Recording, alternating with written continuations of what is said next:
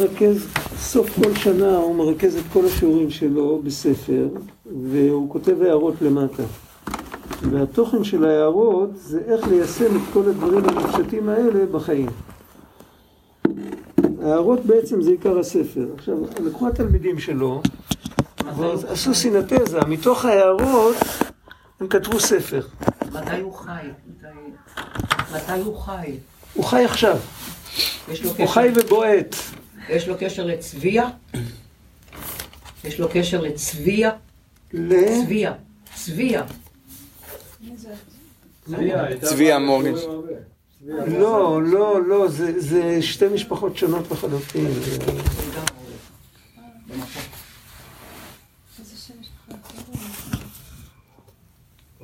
זה, זה הרי כל מיני... הרבי מקוצק היה מורגנשטרן, אבל הוא בעצם לא היה מורגנשטרן, הוא היה הלפרין. ובמקור הוא היה מבלארוס בכלל, הוא לא היה פולני. ורק הוא, הוא תמך במרד הפולני נגד הרוסים, וכשהרוסים הכניעו את המרד, אז הם חיפשו אותו, רצו להוריד לו את הראש. כי הוא היה מנהיג בעל שיעור קומה. הוא וגיסו, גיסו היה חידושי ערים, האדמו"ר הראשון לבית גור, שהיה גם תלמידו וגם גיסו, והוא, הוא קראו לו הלפרין והוא קראו לו רוטנברג. והם שניהם תמכו במרד הפולני והם היו מחויבים ראשם למלכות. אז הם פשוט, אז עוד היה הפספורטים, היו בלי, בלי תמונות. אז אם היו מחליפים שם, אז היו ניצלים מכל, מכל הפורענויות. אז הוא לקח לעצמו את השם מורגנשטרן, שהמשמעות של זה זה כוכב השחר, זה שם של תקווה. והשני לקח לעצמו את השם אלתר. אלתר, המשמעות של השם אלתר, זה אם כותבים אותו עם ט', זה זקן. והם הקפידו לכתוב אותו עם ת', שאם כותבים אותו עם ת', אז uh, זה מילה בארמית, שהמשמעות שלה זה על אתר, שכאילו על המקום. כן, right now אומרים באנגלית, להיות בהווה. זה הם בחרו לעצמם ש- שני משפחות כאלה, כן, על אתר. אז אה, ב- הם כתבו את זה ככה. וזה היה נשמע בסלנג כאילו שאומרים אלתר, כאילו שאומרים זקן, זקן זה גם, אלתר זה גם בגרמנית זקן.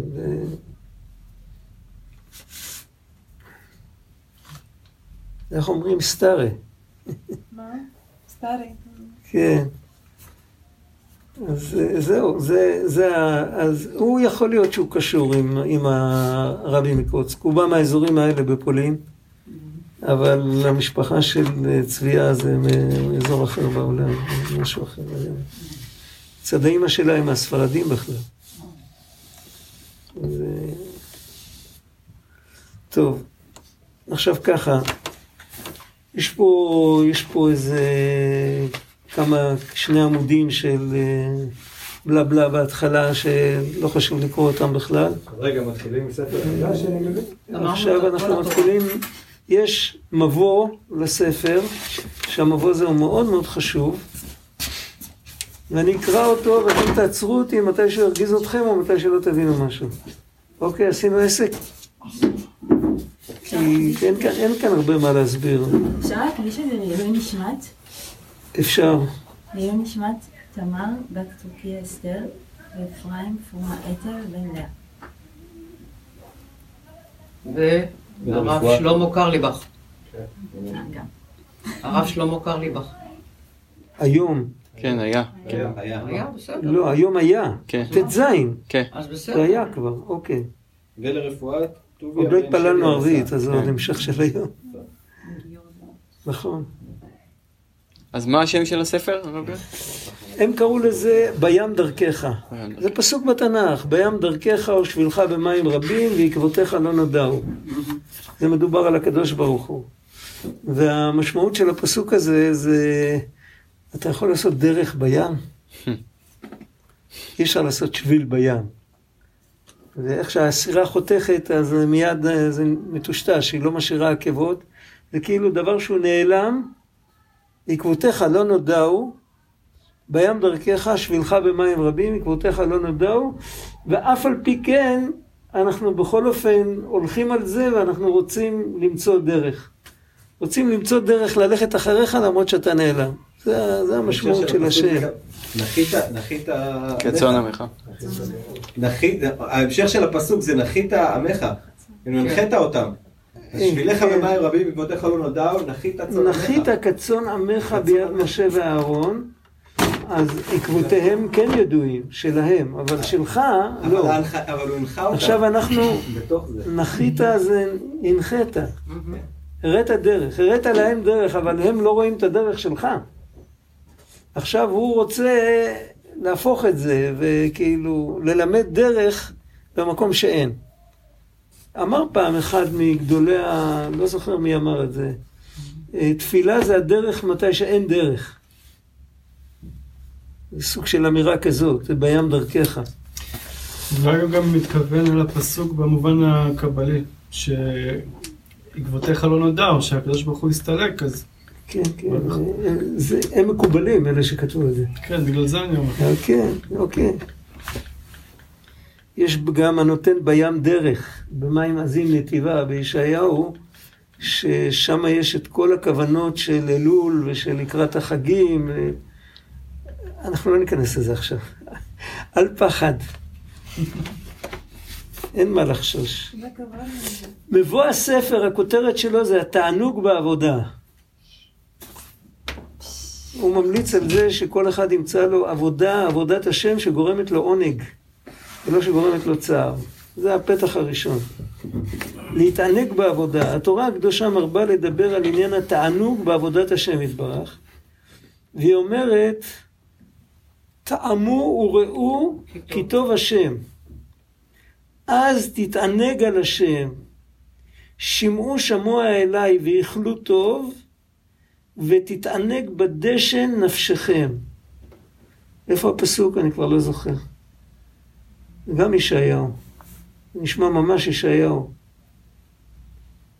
דרכיה דרכי נועם, זה כתוב על התורה. בכל נתיבותיה שלו. כן. ואנו מבקשים עליו, על כך בכל יום, והערב נא השם אלוקינו דברי תורתך בפינו. מה זה ערב?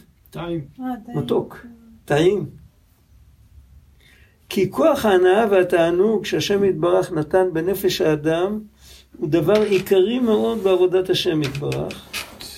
וזה רצון השם יתברך, שיהיה לנו שמחה ותענוג מההתייחדות איתו. זה כבר מושג קבלי. הד- הדיבור ייחוד.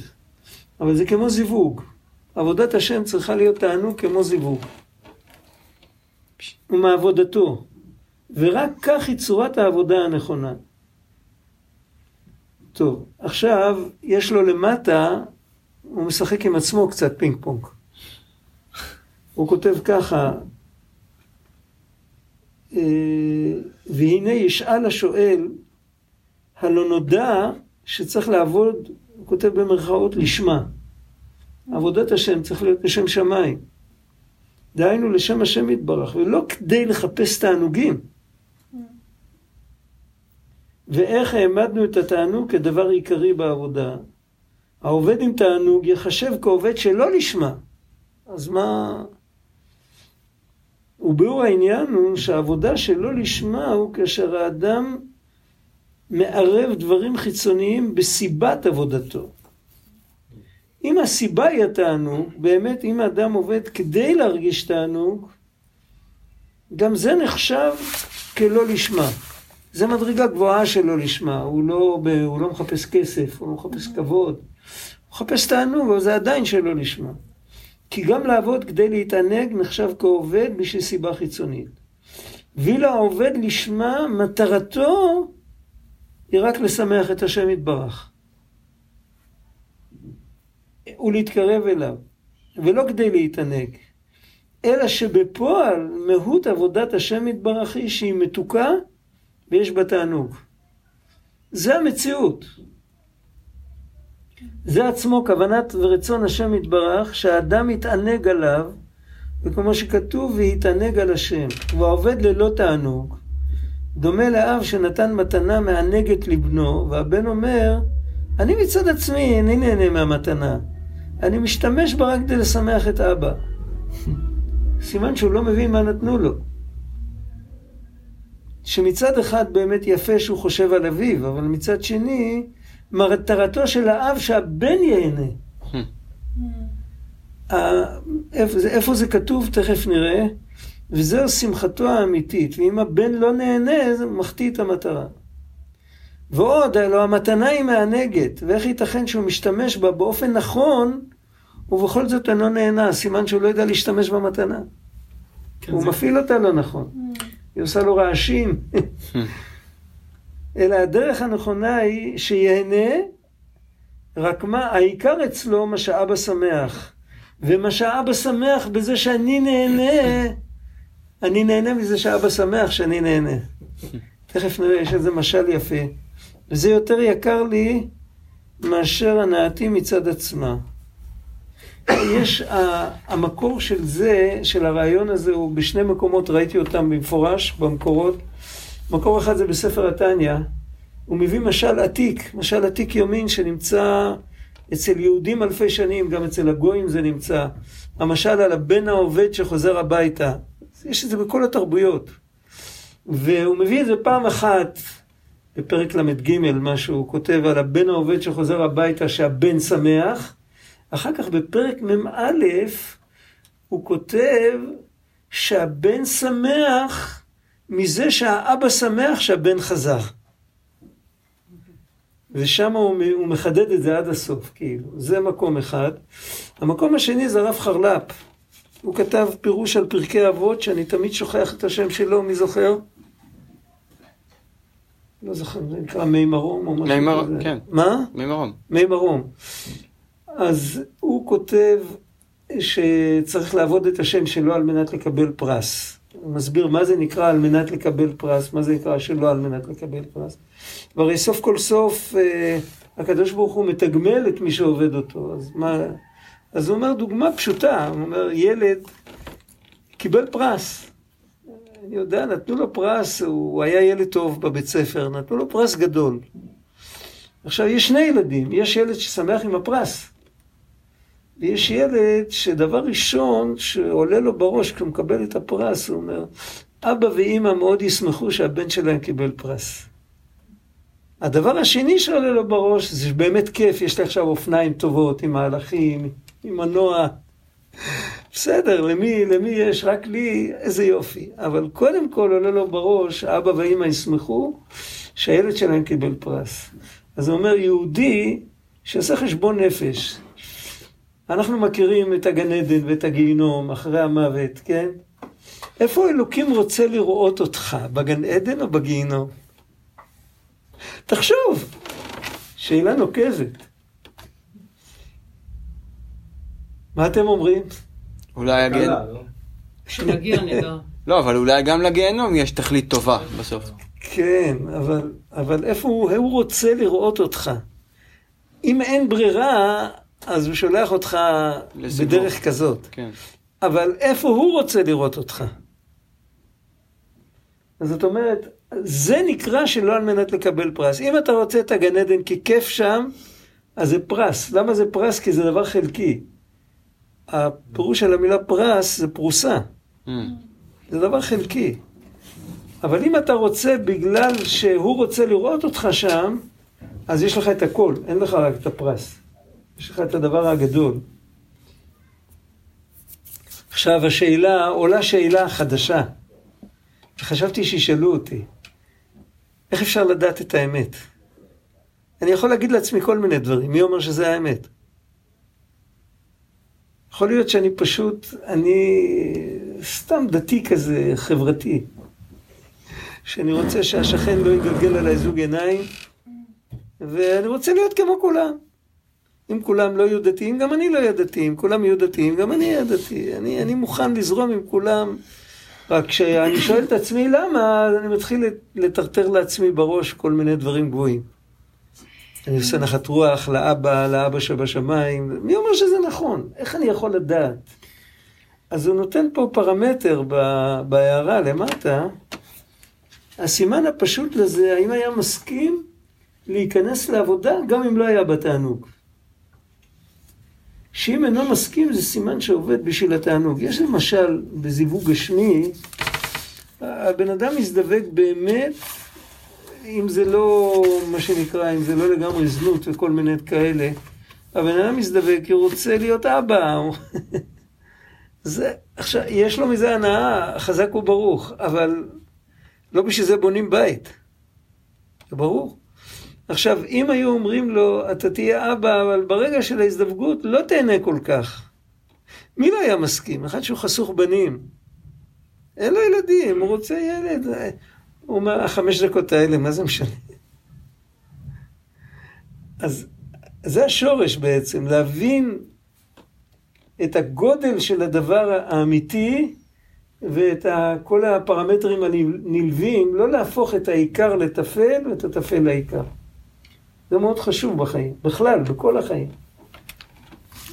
יכול אבל להיכנס לעבודה, גם אם אין לו תענוג בעבודה. נכון, להתחיל, לא לא להתחיל לשמה. אפשר גם בלי, אבל אם לאורך זמן, הוא, הוא מדבר על זה אחר כך, אתה צודק, אתה צודק, זה לא הסטארטר. אבל הוא אומר, ולפעמים גם אתה קם בבוקר עם מצב רוח רע ואין לך תענוג משום דבר. זה, זה לגיטימי. אבל אם לאורך זמן אתה רואה שבוע ועוד שבוע ועוד שבוע ועוד חודש, וכל הזמן אתה לא נהנה ממה שאתה עושה, סימן שאתה עושה משהו לא נכון. אתה צריך להתייעץ. זה ברור, זה, זה מאוד נכון. כי לא. יכול להיות, אלא אם כן מישהו בדיפרסיה נוראית, אבל אם בן אדם לאורך חודשיים, לא יכול להיות שהוא לא קם על, שהוא כל איזה חודשיים הוא קם על צד שמאל, זה לא יכול להיות. אין דבר כזה. הרבה דברים נכונים נקנים בייסורים. כן, נכון, אבל לא... ולא ש... אומרים... לא ש... ייסורים יכול להיות, תראי, אני אספר לך סיפור. אני, אני אוהב את השאלות האלה. יצא לי, בעוונות, בתור, בתור חובש, יצא לי לעשות פעם מילואים בשכם, ובדיוק בתחילת המילואים פרצה מלחמת שלום הגליל הראשונה. ואז התחיל להגיע מהצלב האדום הבינלאומי, התחיל להגיע לתושבי שכם, לערבים, שמות של בני דודים שלהם שנפגעו בלבנון.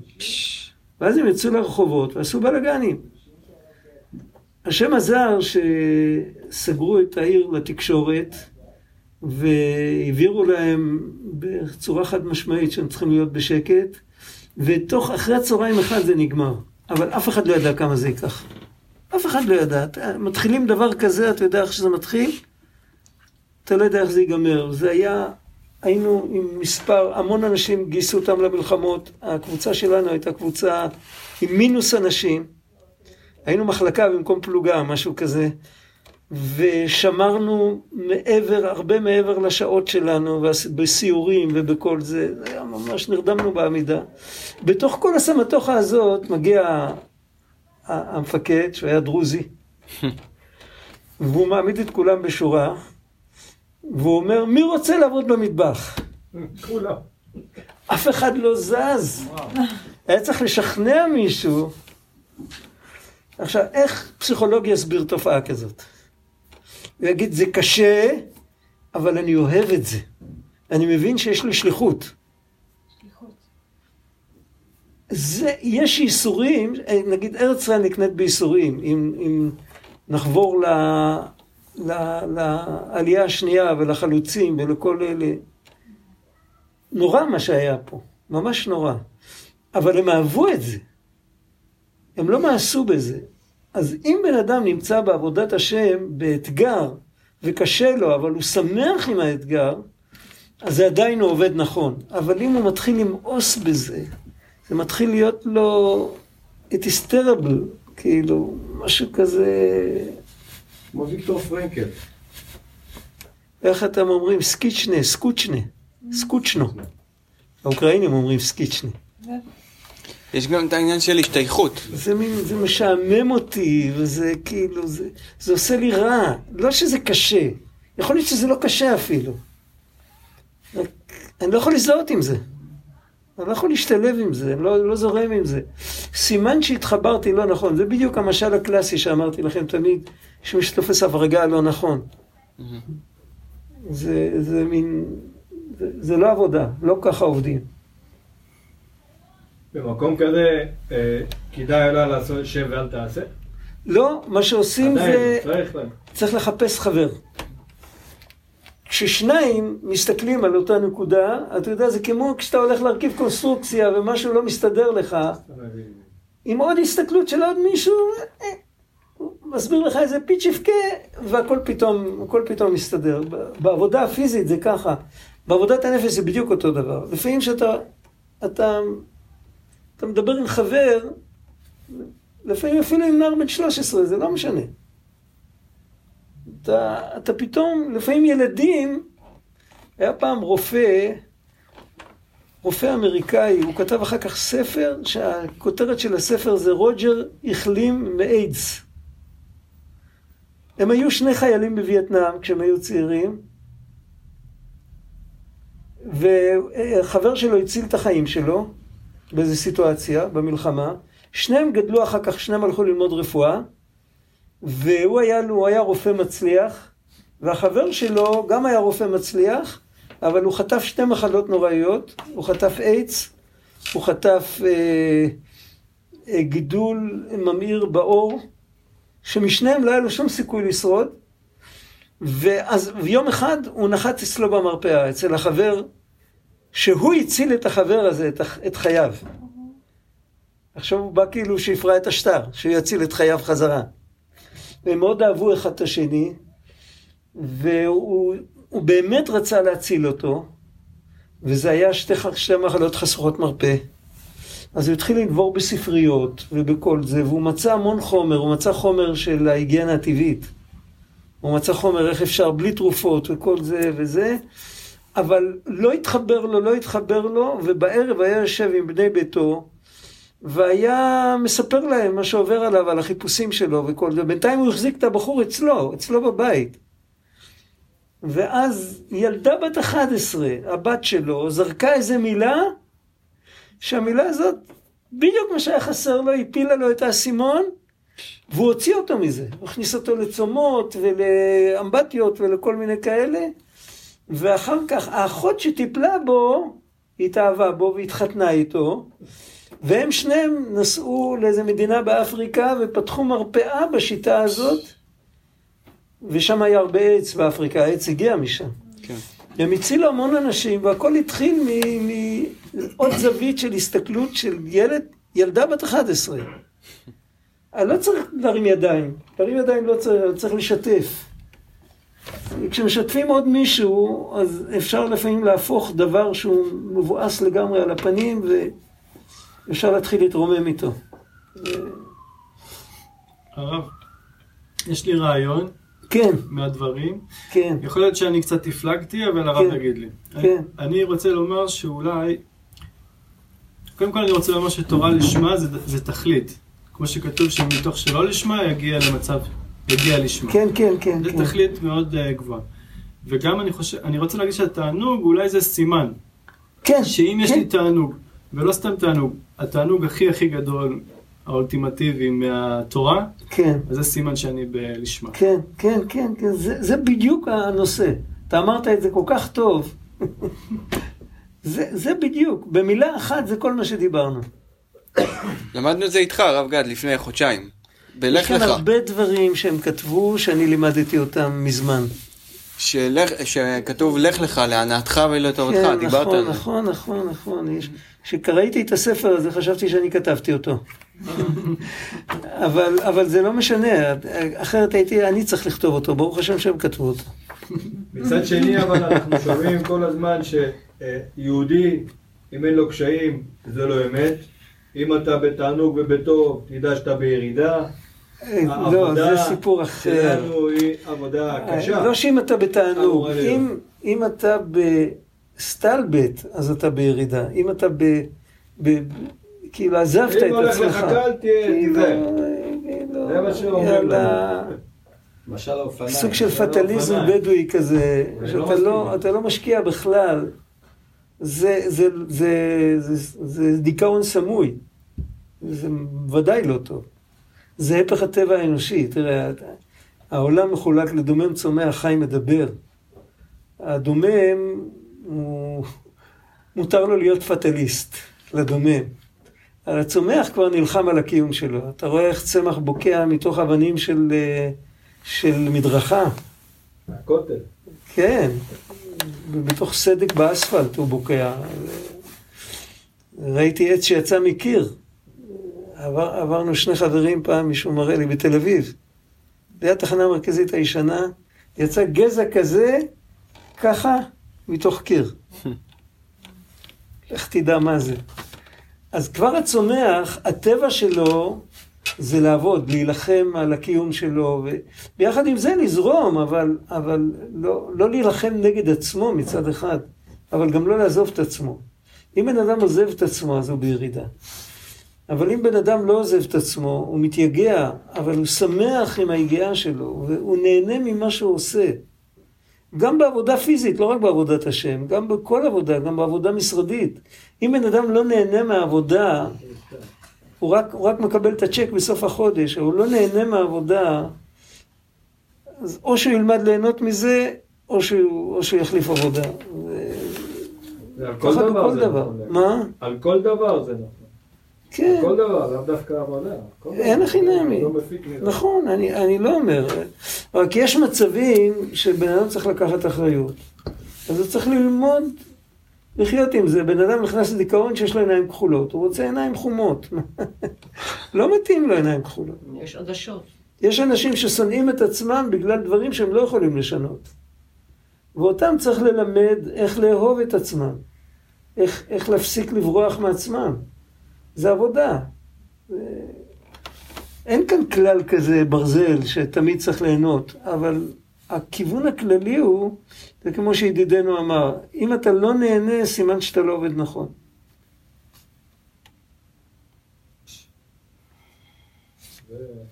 תכף נראה, אנחנו עוד בהתחלה, בהתחלה לגמרי.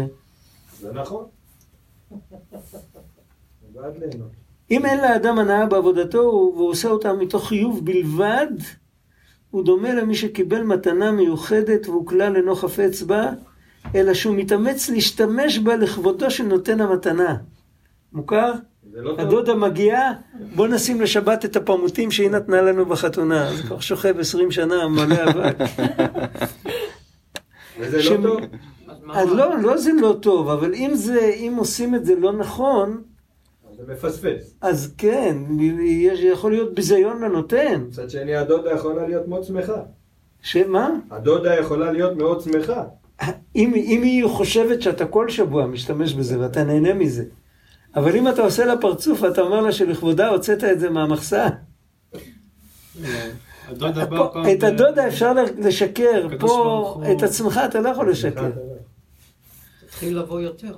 זה בעיקר מגלה, חוץ מזה שזה ביזיון לנותן, זה בעיקר מגלה שהמקבל לא באמת יודע מה הוא קיבל.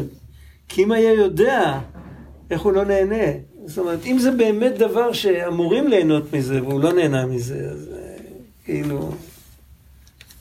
זה כמו נזם זהב באף חזיר. עוד פעם, לא ש... אני... גמר... האוזניים שלי נגמרו לגמרי כבר. חס וחליקה. נשאר לי. 10 אחוז אולי. נזם זהב באף חזיר. יש את הדבר הזה. נזם זהב באף חזיר, כן. כן, זה כש... זה, זה באמת לא מתאים. לא מתאים. אז אפשר להגיד את זה גם, אפשר בעצם להפוך את זה ולהגיד שבשביל להבין איזה מתנה שבשביל? קיבלת, בשביל להבין מהי המתנה הזאת כן. שקיבלת, אתה צריך לחפש איפה היא משמחת אותך. כן, כן, כן, כן, אנחנו נראה את זה בהמשך, נכון, נכון, נכון, נכון, נכון מאוד. כן.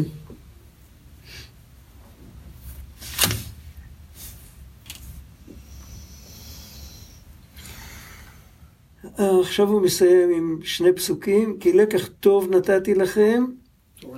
לקח זה למידה, בתנ"ך, גם בשפה יותר מאוחרת, שומעי לקחו. לא יודע מה השורש בדיוק. אולי זה כמו לקחת. יכול להיות. לא להפנים משהו. אני לא יודע, צריך... צריך לחשוב. התורה ועבודת השם יתברך, אה, הוא מביא עוד פסוק, מתוקים מדבש ונופש צופים, ושם מדובר על משפטי השם אמת ועל אה, כל... זה פרק בתהילים, פרק י"ט. ואם אדם אינו מרגיש את זה, זה מורה שיש לו איזה טעות בדרך.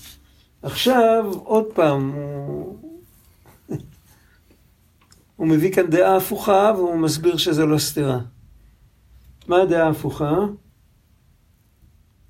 זה ברור שצריך לעבוד גם בדרך של קבלת עול. שמעת שלומי?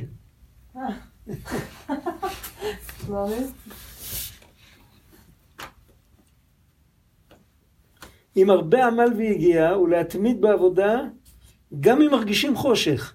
לא אם מרגישים דיכאון, אבל אם מרגישים חושך צריך להתמיד. יש מסעות שנערכים בחושך. מי שמכיר את השיר, למה עוד לא הגענו לחופים?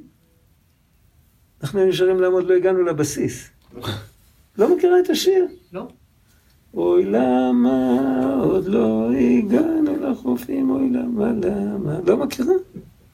חור בהשכלה המוזיקלית. איי, לא מתאים לך. אבל יש את הפסוק הזה, הולכים בחושך. העם ההולכים בחושך ראו. אור גדול כי הם הסכימו ללכת את כל הדרך בחושך. אם הם היו נעצרים ואומרים, אם עד שלא תזרח השמש אנחנו לא זזים מכאן, יכול להיות שהם היו קופאים מקור. הם לא היו מצליחים להגיע. זאת אומרת, יש עניין לצלוח את הקושיים. לא להיכנע ולאבד מוטיבציה. כי כשאין הרגשת אור ותענוג, צריך לעבוד מתוך קבלת עול, ואסור שהרגשות יהיו קובעות את עבודת האדם. כי טבע הרגשת האור שהוא בא ונעלם. הרגשת האור, צריך, הוא, לא, הוא לא מדבר על זה הרבה פה, הוא מדבר על זה יותר בהמשך, אבל בעצם יש סוג, סוג של הרגשה, למה אנחנו קוראים עכשיו חשוך לי? או אומרים העיר לי. אנחנו קוראים לזה למיליון דברים. אבל איזה אור יכול להיות בעבודת הבורא? איזה אור יכול להיות? שאתה איזה יודע, הרגשה? שאתה מרגיש שאתה יודע מה אתה עושה, אתה יודע ביטחון. מה לעשות. אחד, מה ביטחון, עוד? ביטחון, בהירות. בהירות. חיבור. שמחה, בהירות? כן. כן. יפה, מה עוד? שמחה. שמחה. שמחה, היא אומרת שמחה, שמחה. ודאי, כן. מה עוד? חיבור. חיבור עם הקדוש חיבור. כן, הבנה. דעת, כן. זאת אומרת שאני עומד מול מישהו. שהאלוקים הפסיק להיות אצלי משהו מופשט. איך אומרים בסנסקריט? אטמן. מין דבר כזה המוחלט. מנסים לתרגם את זה לעברית, זה לא הולך. אה, מין דבר שהוא לא מגיב, הוא לא הוא רדום בתוך עצמו, והוא סגור, וכאילו... אנחנו בתוך החלל הפנוי, והאלוקים מעבר לצמצום, ולית מחשבה תפיסה בי כלל, אלא אנחנו, אנחנו אומרים, אבינו אתה, אנחנו פונים אליו, אנחנו מדברים אליו, איך אמר לי פעם מישהו, חבר אמר לי, תחשוב שאתה ילד קטן של מלך גדול, ומתי שאתה קטן אתה מכיר אותו רק בתור אבא. וכשאתה מתחיל לגדול, אתה מתחיל לתפוס שהאבא שלך הוא מלך של מדינה גדולה, ואין לו כל כך הרבה זמן אליך וכל זה, אבל עדיין בראש ובראשונה הוא אבא שלך. הוא האבא. נוסף לזה הוא גם המלך. בתודעה שלך הוא קודם כל האבא. וככה צריך להיות עם השם יתברך. קודם כל הוא האבא. רגע, אבל גם, גם בחושך, כן, אני, אני יכול להתגעגע לאבא ולהרגיש אותו, אוקיי. אפילו עכשיו- שזה חושך. נכון. נכון, אתה צודק. אז זה לא חושך מספיק חשוך. אז אוקיי, יש הבדל אם זה געגועים, כן. געגועים יכולים להיות גם בחושך. או נוכחות. או נוכחות. כן. זה ההבדל. הנוכחות זה האור, זה החיבור של האור. ממילא באים בעקבותיו השמחה והבהירות והכל זה. אני מרגיש נוכחות. כשאני אומר אתה, אני יודע שמישהו שומע לי. אני אחזור על הסיפור שסיפרתי פעם עם הרב בזנשון, שנתקע על מדרכה בניו יורק, דקה לפני השקיעה, והוא רצה להתפלל מנחה ולא היה לו איפה, הוא נכנס לתא טלפון ציבורי, זה היה עוד לפני הפלאפונים. לקח את השפופרת. ולחש לתוכה את תפילת העמידה של מנחה. הוא אמר שהוא הרגיש נפלא. כי כשאתה מדבר בטלפון אתה כל כך תת-הכרתי, אתה, שאלה איזה אתה יודע שבצד השני יש מישהו שמקשיב לך. שאלה איזה מספר הוא חייג. הוא לא חייג. הוא לקח את השפופרת ואמר, ברוך אתה השם אלוקינו ואלוקי אבותינו, אלוקי אברהם, אלוקי יצחק, אלוקי יעקב. זה נפלא. כן, היה לי חבר, הוא, הוא, הוא פסיכולוג. הוא פסיכולוג, הוא עובד עם איזו שיטה מאוד מיוחדת. הוא גר בגליל. הוא היה, פתאום הוא תפס, הוא קלט אותי, אני לא יודע דרך מה, הוא היה מתקשר אליי כל יום שישי בצהריים. ונהיינו חברים. אחר כך הוא בא לגור במקום קרוב, היום הוא חזר לגליל. הוא בא לגור במקום קרוב, ויום אחד הוא בא לבקר אותי. הוא אמר לי, זה אני. אני לא הכרתי אותו, לא ידעתי איך הוא נראה, אבל אני לא הרגשתי כמו בן אדם זר שפעם ראשונה אני פוגש אותו. הרגשתי כמו שאני פוגש חבר שאני מכיר אותו המון שנים. למה? כי כל הזמן דיברנו. אז אה, יש שאלה בהלכה, על אם, אה, אם אתה רואה חבר, חבר שלך אחרי הרבה זמן שלא ראית אותו, אתה מברך שהחיינו. מה יהיה אם אף פעם לא ראית אותו והוא חדש, אתה לא מברך. אבל מה יהיה אם היית, אז לא היה טלפונים, אם היית מתכתב איתו. היו לפני 300, לפני 200-300 שנה, רבנים מאירופה ורבנים מצפון אפריקה היו מתכתבים, והם היו הידידים הכי טובים ביניהם. היה ביניהם שיחות נפש. עכשיו, אם אחד כזה פוגש את ה... אם הוא צריך לברך שהחיינו או לא. אני חושב שהם אומרים שכן צריך לברך. למה? כי, כי, כי הם חברים. זה לא משנה שהוא לא יודע איך האף שלו נראה, אבל איך הנפש שלו נראית הוא יודע. עכשיו, אם אנחנו מדברים עם השם, לא משנה אם זו תפילה רשמית או התבודדות, או אפילו סתם מישהו שתקוע בטרפיאדה ואומר, יאללה, תשלח לי מישהו כבר. כן? אבל אם אני מרגיש שמישהו מקשיב לי, אז אני באור. אם אני מרגיש שאני מתפלל כי צריך, אז אני בחושך, ואז אני בחושך, אני יכול להתגעגע שאני כן ירגיש. בסדר, אבל אני עדיין בחושך. ובחושך כשמתגעגעים, לא, לא מתנתקים בגלל שלא רואים אחד את השני. כמו בן אדם לחברו. אם אני לא יכול לראות את אח שלי בגלל שהוא חי באמריקה, אז בגלל זה אני לא מדבר איתו בטלפון, כי אני לא יכול לראות אותו. היום כבר המציאו כזה, שאפשר לראות אותו גם. כן. זה רק מגביר את השקר, כי אני, זה רק מגביר את הצמאון. זה כמו אחד ששותה מים מלוכים. רוצה להתחבק איתו, אז מרים לו אותו בתוך, ה, בתוך המכשיר. בסדר, אבל את הקדוש ברוך הוא לא נראה בשום מכשיר. אבל מה שכן, אנחנו יכולים להגיע בנפש למקום שאנחנו יכולים להרגיש חיבור ולהרגיש נוכחות. זה תלוי בנו בעיקר. תלוי בנו. אם אנחנו חיים בצורה כזאת של... שגם חבר שאנחנו כן רואים, זה לא העיקר מה שרואים, אלא תחושת הנוכחות. זה ברור מה שאמרתי עכשיו? לא כל כך. אני אחזור על זה עוד פעם. יורדת אני רואה אותך עכשיו, כן? עכשיו, אני יכול להתרשם מאיך שאת נראית, ואני יכול להתרשם ממי שאת. זה ברור? עכשיו, ככל שבן אדם מתרשם יותר מאיך שהחבר נראה, אז, אז אם הוא לא רואים, אם הוא לא רואה אותו, אז לאט לאט זה מחוויר וזה כאילו, זה איננו. אבל זה, זה ברור. אבל אם אני מתרשם ממי שאת, אז אני לא צריך לראות אותך.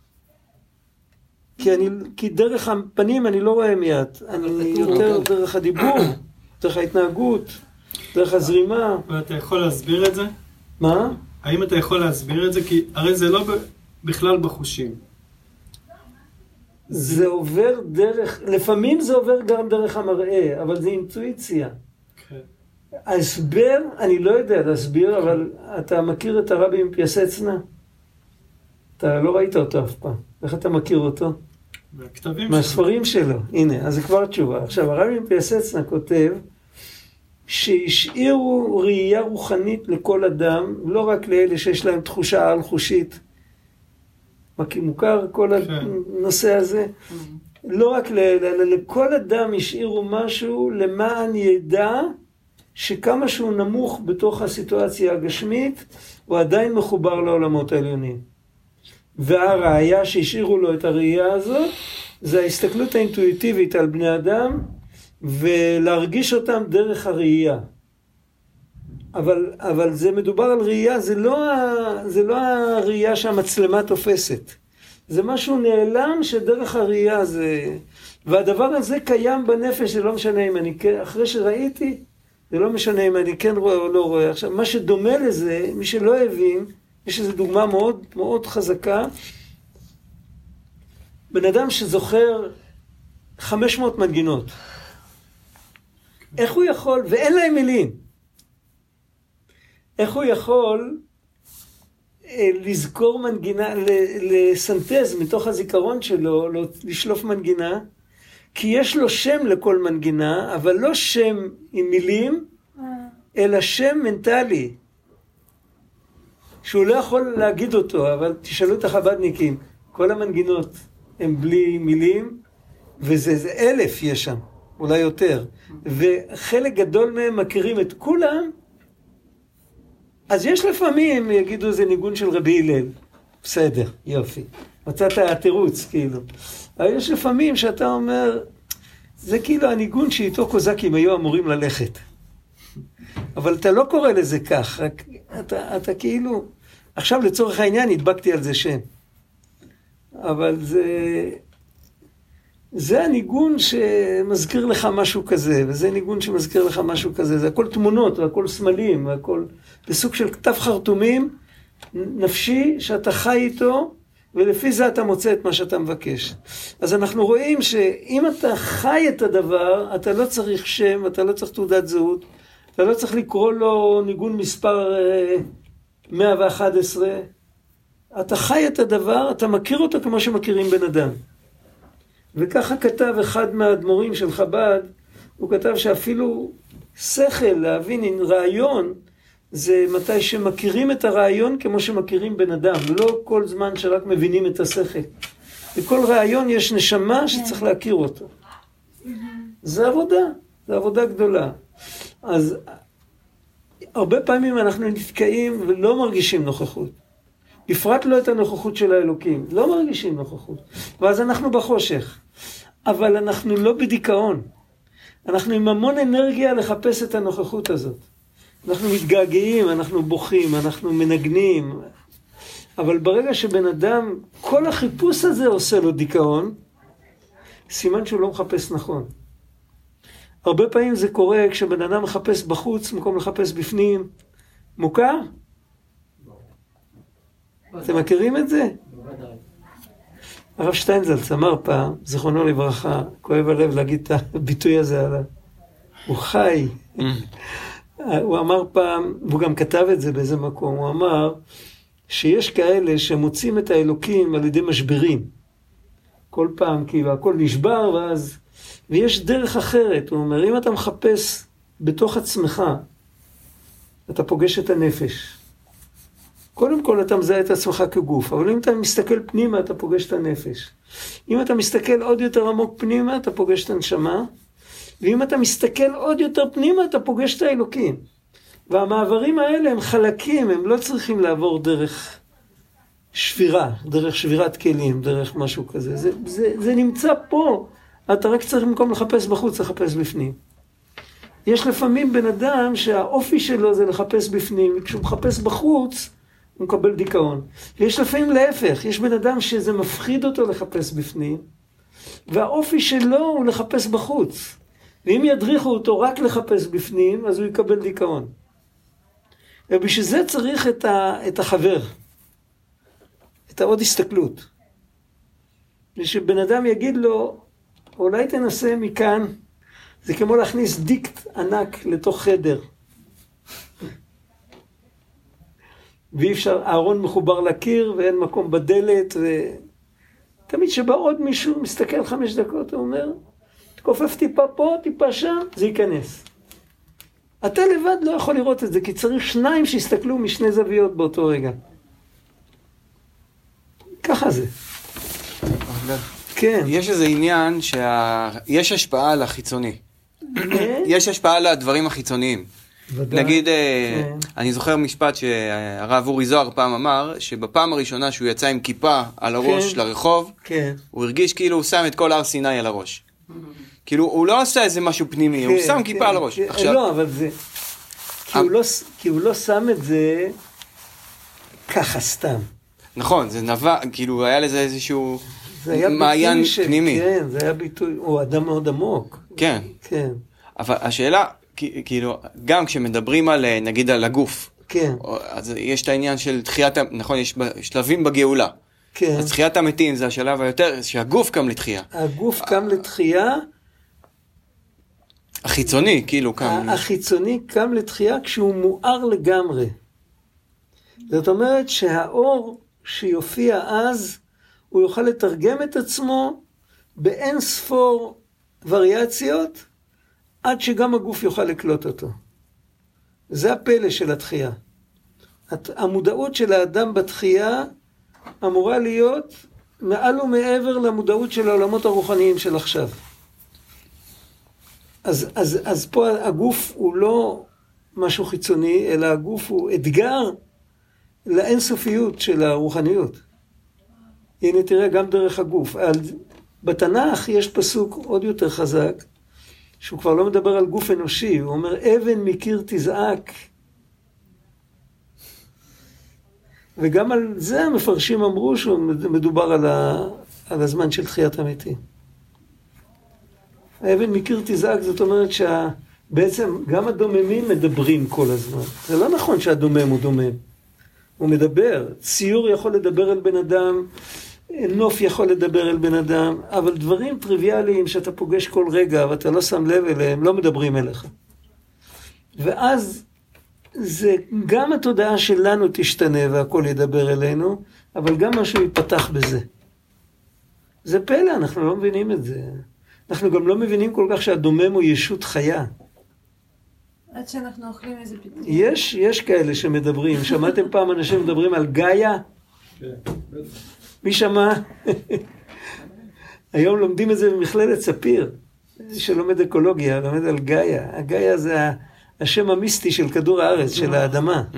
כי הנפש של האדמה, אריזל מדבר על זה, שבכל דבר יש נפש. גם בדומם, אבנים ועפר ומים, יש נפש וחיות רוחנית שמחיה, ו... ויש, ויש לאדמה תכונות, ויש, אה, וכשאתה מזהם אותה, אתה הורג אותה. אבל רוב האנשים בעולם לא נפתחים לזה כרגע. אולי זה יקרה עוד מעט, אני לא יודע. אבל גם האדמה מצידה היא לא כל כך משדרת את זה אם אתה לא מתבונן. אתה צריך לשתף פעולה ביוזמתך בשביל לראות. לעתיד לבוא זה יהיה ספונטני, זה יהיה אחדות אחת של הכל. אתה תסתכל על האדמה כמו שאתה מסתכל על אח שלך. זה, זה משהו אחר לגמרי. האנשים השתנו והחפצים השתנו. על כל פנים, מה שהוא רוצה לומר, צריך למשוך בחושך, אבל בלי דיכאון. נחישות זה דבר יקר, אבל התבאסות זה דבר שצריך לברוח ממנו. זה היה המבוא, עיקר המבוא, קראנו. כאילו בעד אנחנו נראה המרירות, עוד פעם. בעד המרירות ולא בעד העצבות. נכון, נכון, נכון, נכון. לב נשבר ונדכה, לב נשבר, ב- וואי, איזה סיפור היה לנו פעם. היה לנו צמח ליד הבית, הבית שלנו היה אז בנוי מעץ, והוא בחוץ היה ירוק הצמח, בפנים הכל היה יבש לגמרי, וכנראה מישהו זרק שם בקבוק מלא מים והשמש הדליקה את זה או משהו, אני לא יודע מה היה שם. והייתי לבד בבית עם דליים, בלי טלפון, בלי אף אחד בשטח. וחלק גדול מהבית היה בנוי מעץ, זה היה בסוף הקיץ, בשיא היובש, והברז היה יחסית די רחוק, ואני בחיים לא ידעתי לרוץ כמו בן אדם. תמיד היה לי בעיות, כי אני אה, תוצאה של שיתוק ילדים בילדות. נשאר לי עקבות של השיתוק ילדים. ואז רצתי כמו פנתר, מילאתי דליים וחיבאתי את זה. ופתאום נוכחתי לדעת שיש לי כוחות שאני לא מכיר אותן. ולא לא שמחתי באותו רגע, הייתי בשיא המרירות. אבל המרירות נתן לי המון כוח. אני זוכר היום את החוויה, עד היום. חוויה כזאת קשה לשכוח. אתה רואה בעיניים שעוד רגע אתה נשאר בלי בית, לא היינו מבוטחים גם. ואז בת עין הייתה מדבר, היינו כמה משפחות על ההר, כאילו, מה... אחר כך לקחתי את אוריה והורדתי את כל הצמח הזה. צמח בוגדני, הוא בחוץ הוא נראה לך ירוק, בפנים היה יבש כמו אבן.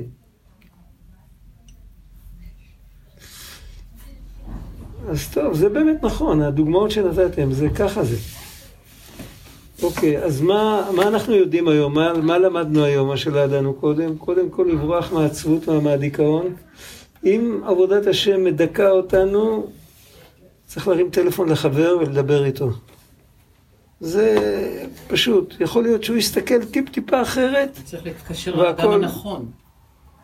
אתה יכול להתקשר לאדם שיוריד אותך עוד כי יותר. אם בן אדם מוכן לשמוע אותי, סימן שהוא כבר חבר טוב שלי. אם הוא לא מוכן לשמוע אותי, אז אה, אחד שהוא אגואיסט, אגוצנטרי, הוא יסגור לי את הטלפון.